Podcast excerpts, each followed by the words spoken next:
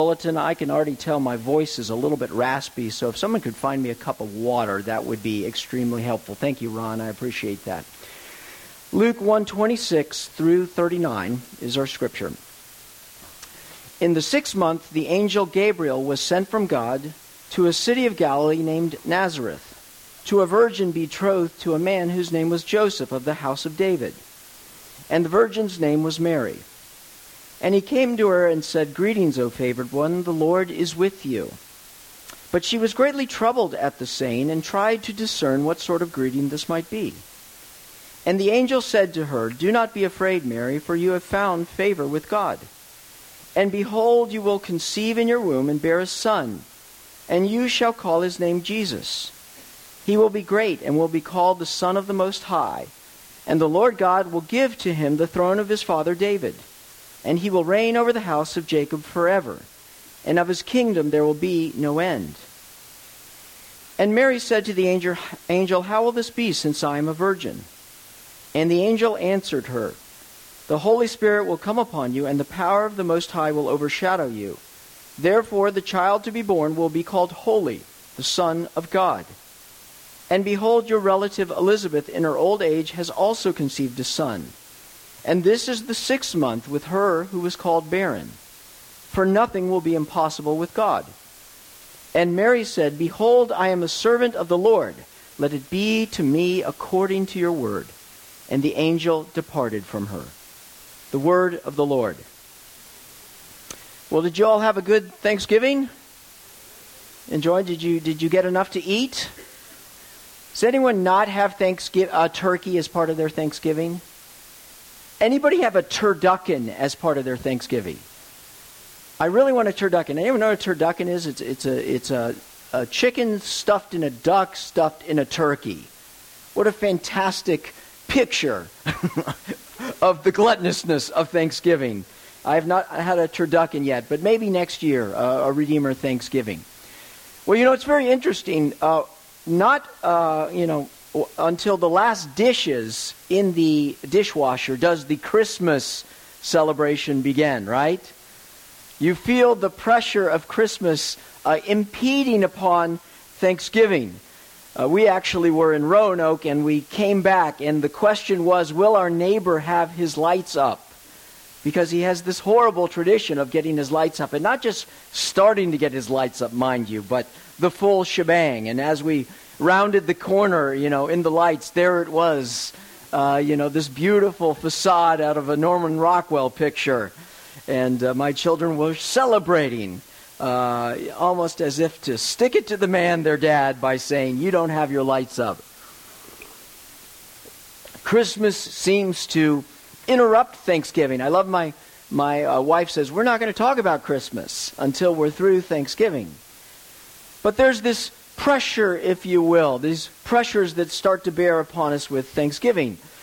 You know, there's a commercial pressure of, uh, you know, just this, you, you feel this pressure to start shopping, and the music starts playing, and all of the lists start going around, and everywhere you look, there's advertisement. There's a relational pressure to Christmas, isn't there?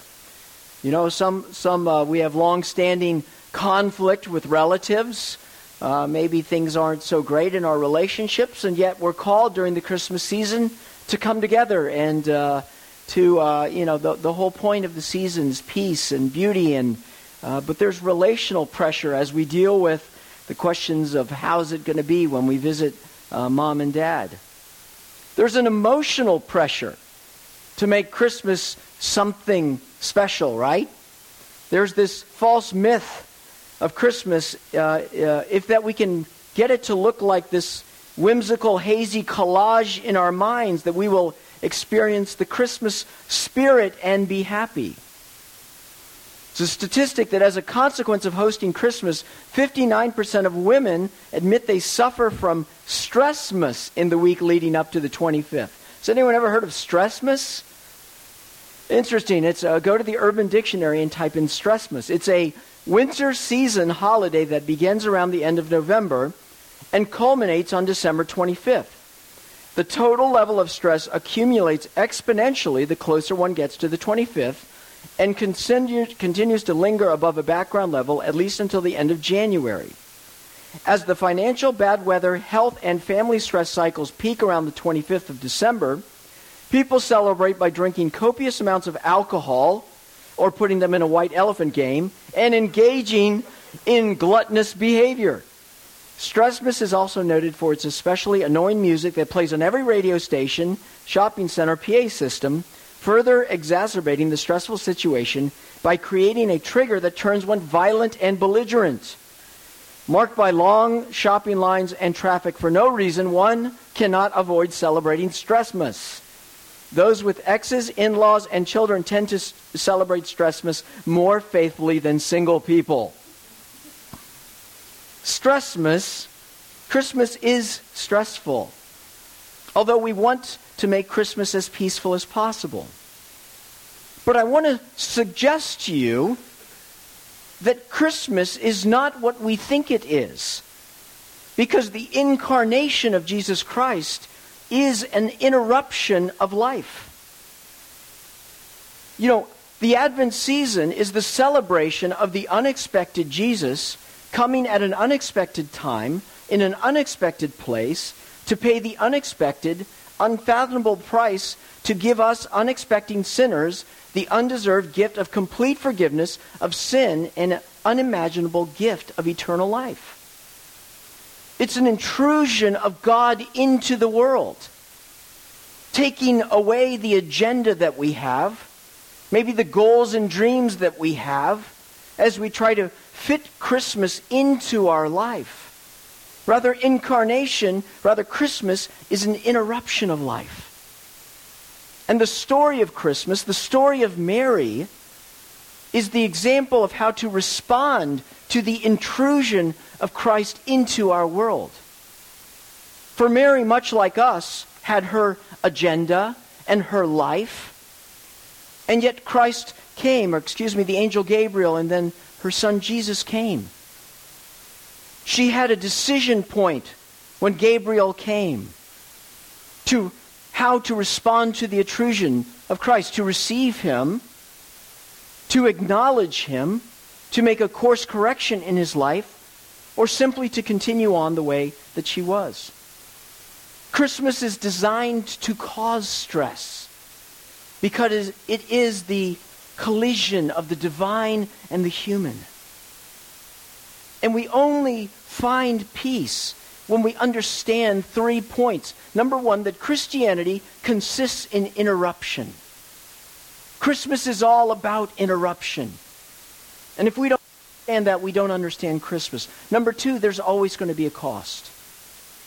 There's always going to be a stress as we take a look at what God is calling us to do and be and ask whether we're willing to pay the price, which is surrender to His will and His way.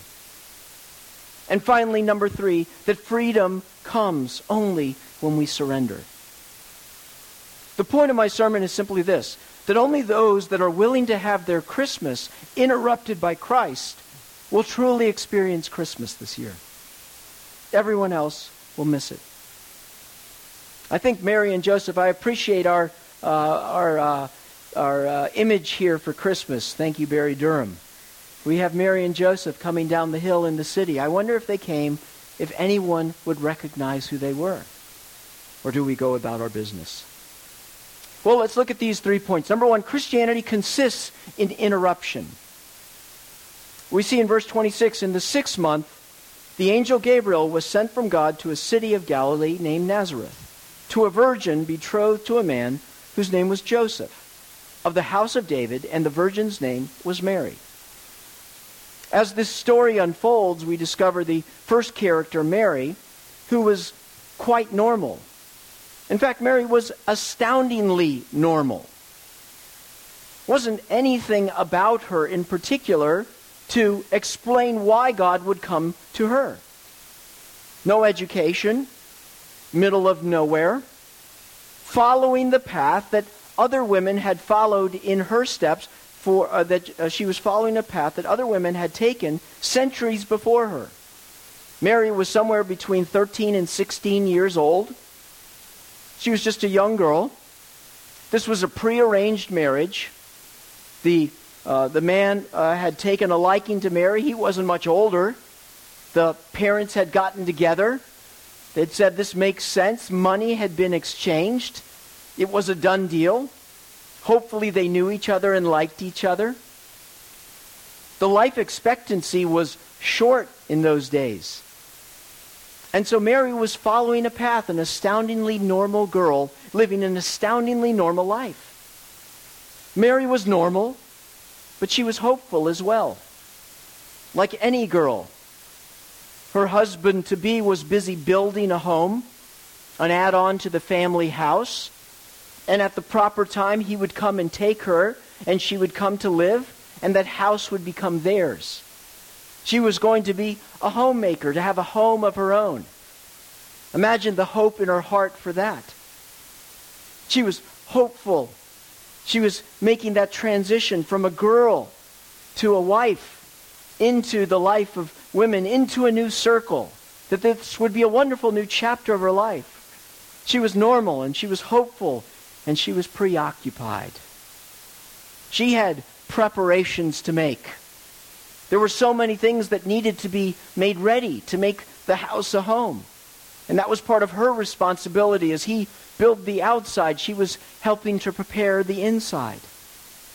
She was preoccupied with the fact that she was soon going to have to leave her family, her mother and her father, to live in another man's house with another set of parents right there. Imagine the preoccupation she was feeling. Well, Mary was not the only one preoccupied. God was also preoccupied, wasn't he?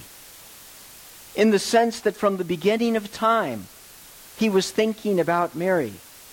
And something was about to occur because he had sent an angel on his way to talk to her. And he came to her, Gabriel, and said, Greetings, O favored one. The Lord is with you. But she was greatly troubled at the saying and tried to discern what sort of greeting this might be. Greetings, O favored one, were the first words. By the way, it doesn't really say when Gabriel came. The angel comes when he wants to come, right? Doesn't matter when it's inconvenient or not. He can stop time if necessary. There's this intrusion. Greetings, O favored one. What a beautiful, beautiful opening statement. It actually, if you translate it, it would be rejoice, O graced one. The rejoice is a command in the imperative tense. Rejoice, O graced one, the one who has found favor with God. It's more of a title because of the way it's been stated. It'll always be that way. Mary, from now on, is the favored one, based on the scripture, the, the Greek here. Greetings, O graced one. The Lord is with you. Just as easily you could have translated, the Lord is for you. Here comes the angel this, with this greeting. So high a greeting for so low a person. In fact, I've searched the scriptures looking for more of a disparity in the greeting, and I haven't really been able to find it. Closest thing might be Gideon when the angel comes. Remember? O mighty one of God, while Gideon's hiding in the winepress, treading wheat. This nobody receives such a greeting. It's natural her response says that she's greatly, what does it say, troubled? The words, in, it's an intense fear that she's experiencing as she turns around and there is the angel who gives this greeting. As she tries to ponder in her mind the disconnect between his words and her life. It says that she's trying to figure out in her head what's going on. The word in the Greek is dialoguing. There's a dialogue in her head. Why this gracious and bold greeting? And why it's such a horribly inconvenient time? Why has he come now? But the angel interrupts her thoughts. Do not be afraid, Mary, for you have found favor with God. And behold, you will conceive in your womb and bear a son, and you shall give his name, call his name Jesus. Now she tells him about his son. He will be great and will be called the Son of the Most High. And the Lord God will give to him the throne of his father David. He will reign over the house of Jacob forever, and of his kingdom there will be no end. Now, there's no way Mary could fully understand what the angel was saying. I mean, think about it. The disciples didn't understand. Nobody understood. I think we have this sense sometimes when we look at Mary that she was this all wise, you know, omniscient type being who was within herself understanding. There's no way she could have grasped that. She was just a girl with no education, no understanding of, of the geopolitical sphere. But I think that she understood that whatever it was that he was saying, that life cannot be the same.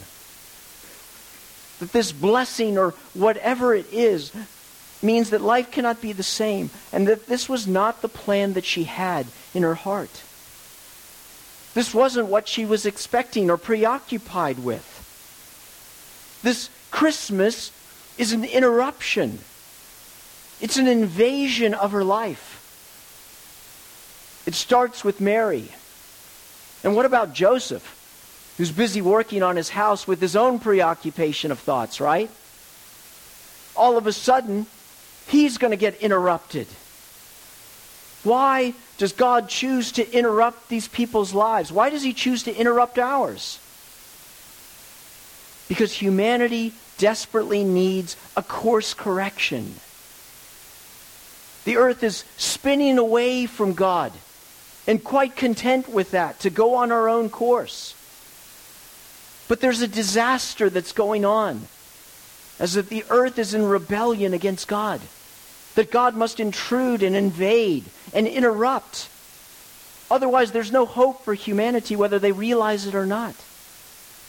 And so, the manner in which God chooses to invade is through a little child.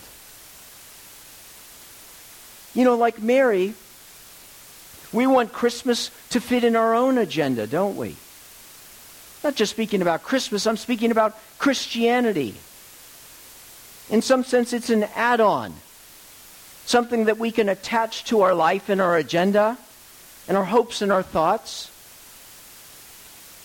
It's, we don't want it to be inconvenient. We want it to be an add on. As long as things are good, everything will be all right.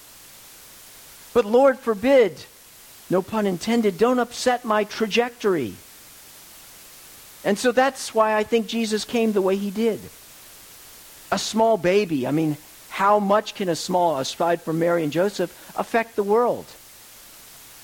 Christmas is seditious, if you will. Everybody hates Jesus for the rest of the year, but they love him for Christmas because he fits into our agenda.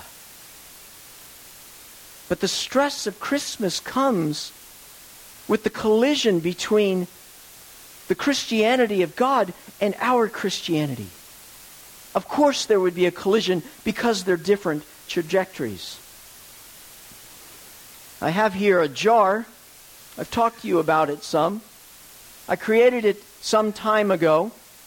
It's an interesting jar. Every single one of those silver uh, baubles there represents a week of my life. Actually, I think it's a month of my life. I can't even remember anymore. They're flying by so fast. I don't keep track of it anymore.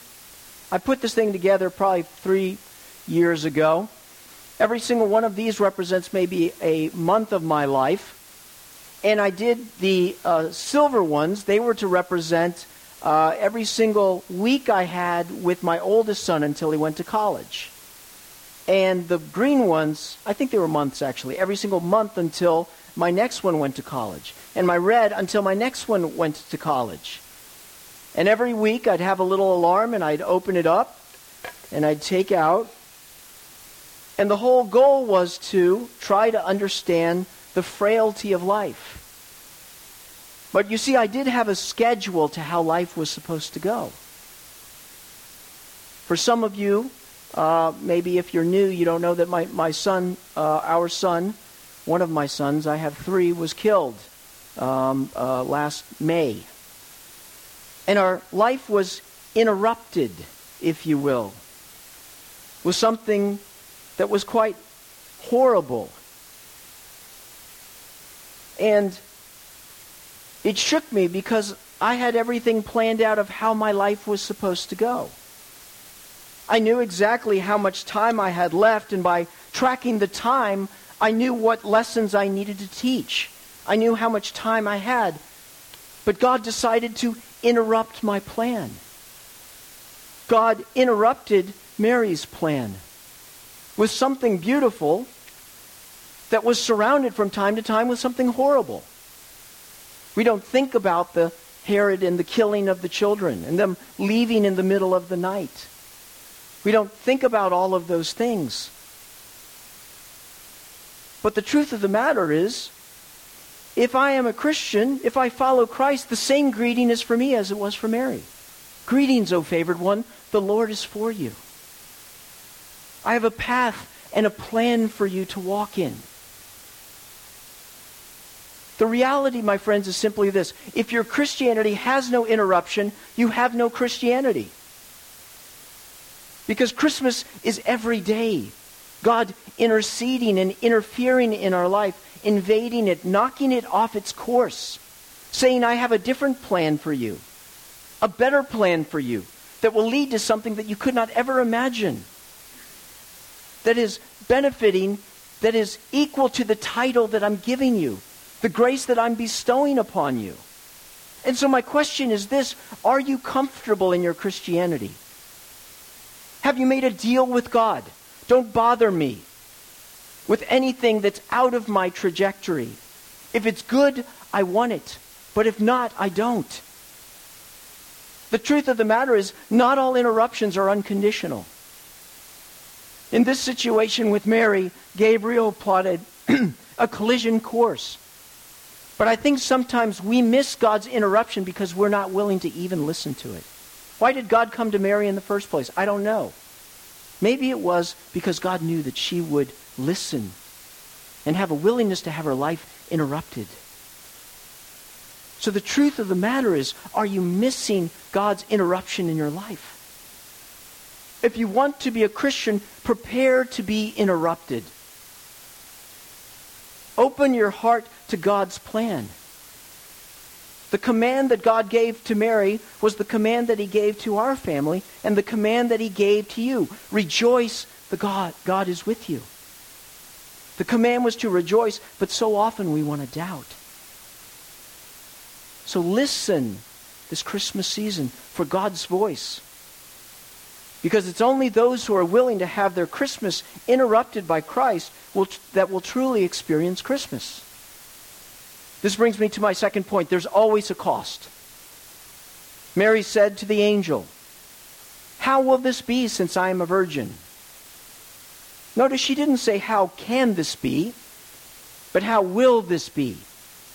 How can this be is doubt. How will this be is faith. She believed in the promise, but she didn't understand the performance. See, this really is the part where the other shoe drops. You've put all of this wonderful things in front of me. Who wouldn't want to hear this? But how will this be? See, up to this point, the angel hasn't said anything about Joseph. Hasn't said anything about the marriage. Hasn't said anything about the house. He could have said, the angel could have said, You will be married soon. And you too will conceive and you will have a child. And you will grow up and you will raise him like a regular child and when he is older, he will assume his role. Wow, that would have been great, right? But these are the words that the angel said The Holy Spirit will come upon you, and the power of the Most High will overshadow you. Therefore, the child to be born will be called Holy, the Son of God. No, Mary, Joseph is not going to be the father. God is going to be the Father. And using the same language by which God created the world through the Holy Spirit, overshadowing the earth, so shall you, the Holy Spirit, overshadow you, and you shall have a child, even before knowing a man. What are the consequences of this? There's no mention of Joseph. Will he stick around? Mary might have thought. Will he divorce me? In fact, he could accuse me, and then my life is in danger. What of our future? To have this child means that I will start showing even before I am married. You've made it in such a way where there's a cost. Why couldn't you just wait a little bit? But that's not what the angel Gabriel. What of our wedding night? What of my relationship with my family as they see this baby starting to grow in me? What of my relationship with his family? What of my relationship with my community? Nobody's ever going to believe this. What of all of my hopes and dreams that I have for the future? See, there was nothing peaceful about Christmas until the time Jesus was born. And even there, only for a little bit, right? Very, very little went as Joseph and Mary expected. Joseph hadn't expected the painful decision to divorce Mary. He hadn't expected all the difficult, unplanned detours that took them to Bethlehem, then to Egypt, then eventually back to Nazareth. Neither of them had expected this holy child to be born in a stable of desperation. Christmas, my friends, is not about fulfilling our holiday expectations. It's about celebrating Jesus' overwhelming accomplishment for us and following in his humble servant footsteps. The older I get in my Christian life, the more I believe this is true that the Christian life consists in crucifixion and resurrection. Daily. A call to crucifixion and a promise of resurrection. That as he interrupts and invades our life with things he calls us to or things that happen to us, saying, I'm here to interrupt your life. But trust me, for there will be light after the darkness. That was the call to Mary right here. Mary, I'm calling you to a crucifixion of all of your dreams and hopes. And on the other side of that is resurrection. God's plan, my friends, for you and me is not to change the world. It's to change us. God doesn't change. He uses change to change us and sends us on journeys that bring us to the end of ourselves. And we often feel out of control. Yet if we embrace his leading, we may find ourselves on the ride of our lives. And so the call of Christmas to you and to me is to this crucify your future, your agenda, your rights, and trust me that resurrection will come afterward. I think all dreams have a birth and a death and a resurrection if we trust in God's plan for our lives. But this call is conditional. Never really asked, What do you think, Mary? Are you in? But he does, there is a sense where we have the opportunity to respond to God, as Mary did. You may ask the question, why am I not growing in my Christian faith? I keep sitting in the pew, I keep hearing the message, and yet I'm not really growing anymore. Maybe the reason you're not growing is that you're afraid to die. You're afraid to crucify whatever it is that God's calling as He interrupts your life. You don't grow because you don't die. The only way you can live is with His life. But He calls you to die to your dreams and your hopes and your agenda. That really is the reason that Jesus Christ came. That you might have life and have it to the full. But until you die, you cannot have his life. Mary's life, from then on out, nothing would be the same, right? I wonder how long until the sickness started to come. She spent the rest of her pregnancy on the run, so to speak. And then having Jesus and bewildered watching him grow up, staring into her son, the Son of God, who could stare right through her, watching him die, holding him in her arms, mourning for his pain and death, and three days later, witnessing his resurrection. What a proud mother. I have two jackets. I used to be one of those crazy people that ran marathons. And I got in my mind this idea that I was going to try to qualify for the Boston Marathon. And the Boston Marathon is one of those things you, you can't just go to it. You have to get a certain time in order to get into it. And they make it in such a way that a very, very small percentage of people actually can qualify to get in it. Well, I was determined that I was going to be one of those people. And so I got out my magazines and my training and I sort of planted my flag and I started going at it. And the time of truth came, the 2004 Marine Marathon. I needed to run a 315. I was sick and it was very, very hot, but I was determined. And about mile 15, that's when my dream began to slip away. My body wasn't strong enough. I slowed to a halt, and I walked slash crawled slash whatevered my way over the finish line, almost an hour past what my qualifying time was supposed to be. And there was the death of my dream. But there was this small voice in my head saying, It's not over. The Shamrock Marathon is in the spring. But that would mean that I was going to have to train through the winter after training throughout all of the spring and summer in order to fail.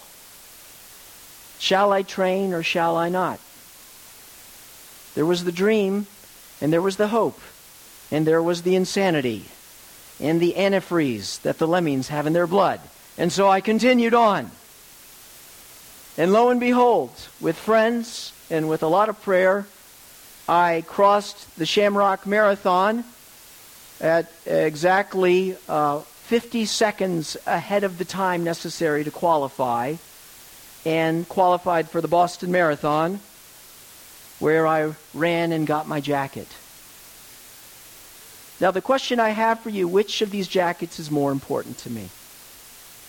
Which one, honestly, do I favor more? It's this one.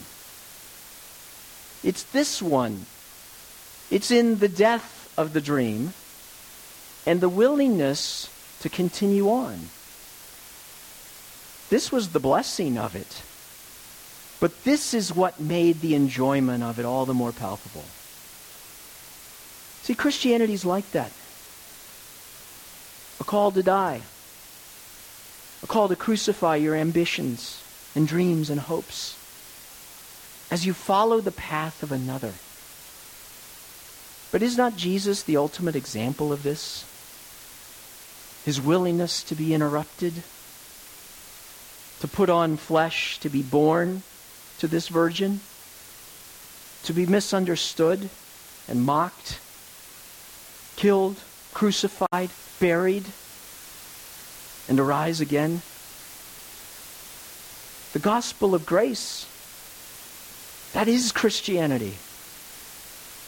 And so the truth, my friends, is simply this you cannot have this life and Jesus too. You get one or you get the other. You get Him.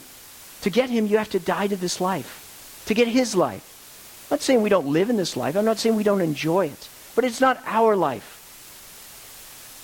Much like Mary, I'm kind of like Gabriel showing up unintruded in your life instead of giving you the nice shiny Christmas thing so we can be done.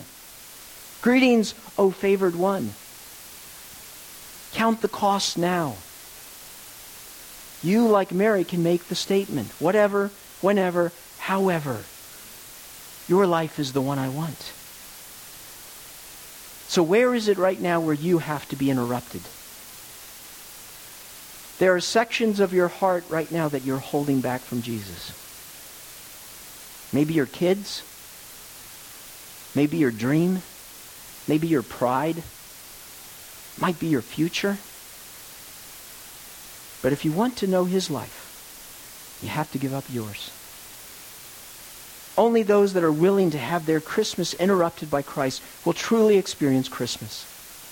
This brings me to my final point. Freedom comes in surrender.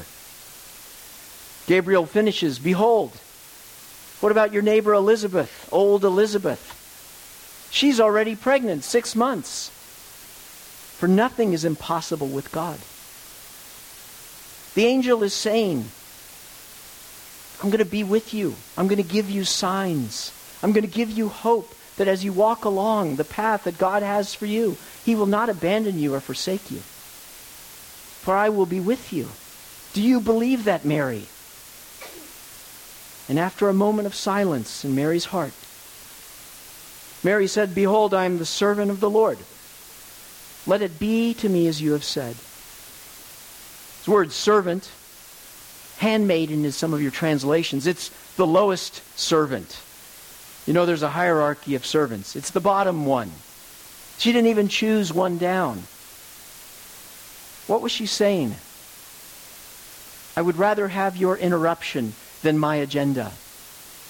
I would rather have your glory than mine. I'd rather have your future than mine. I would rather have you than anything else. I said that there was no peace until Jesus was born. I don't think that that's true. There's no peace in circumstances.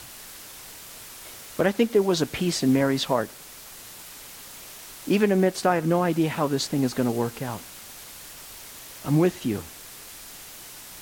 And day by day, as she went and visited Elizabeth, and God's grace met her there, and as Joseph came to her one night and said, I had a dream, it's true what you're saying. And there, sure enough, Jesus was born. And the shepherds came, and all was quiet. Freedom comes in surrender. And Christmas cannot truly be Christmas until you're his. His. The angel gives us hope, and so does Christ. But as Jesus said, I will die and I will rise again. And that if you let me invade your life and interrupt it, collide with it, and move it in a direction in which you follow my path, it may feel like death. But the minute that you start dying to yourself, you start experiencing my life. My hope for you this Christmas is this that you won't be so wrapped up in Stressmas, that you miss the collision, that you experience God's invasion into your life, that you listen as He calls you to a deeper measure of surrender and death, and that you walk the path of Mary and Joseph and so many before who have made a decision I choose you, Jesus, above all else. It's only those who are willing to have their Christmas interrupted by Christ that will truly experience Christmas this season. May you experience Christmas as it was meant to be. Let's pray. Lord, we thank you for your invasion and interruption, that Christmas is not hollow but a picture of what you have done and are doing in our lives. Let us be willing to lay down our life that we might pick up yours. Let us have the trust that after crucifixion comes resurrection. And let us experience Christmas in a whole new way as we know, like Mary, maybe for the first time, that we are truly, truly yours. We pray all of this in Christ's name. Amen. We now have the opportunity uh, to join together and worship and, and praise in our offerings. Um, this is the time that we can let ourselves be interrupted in our financial lives.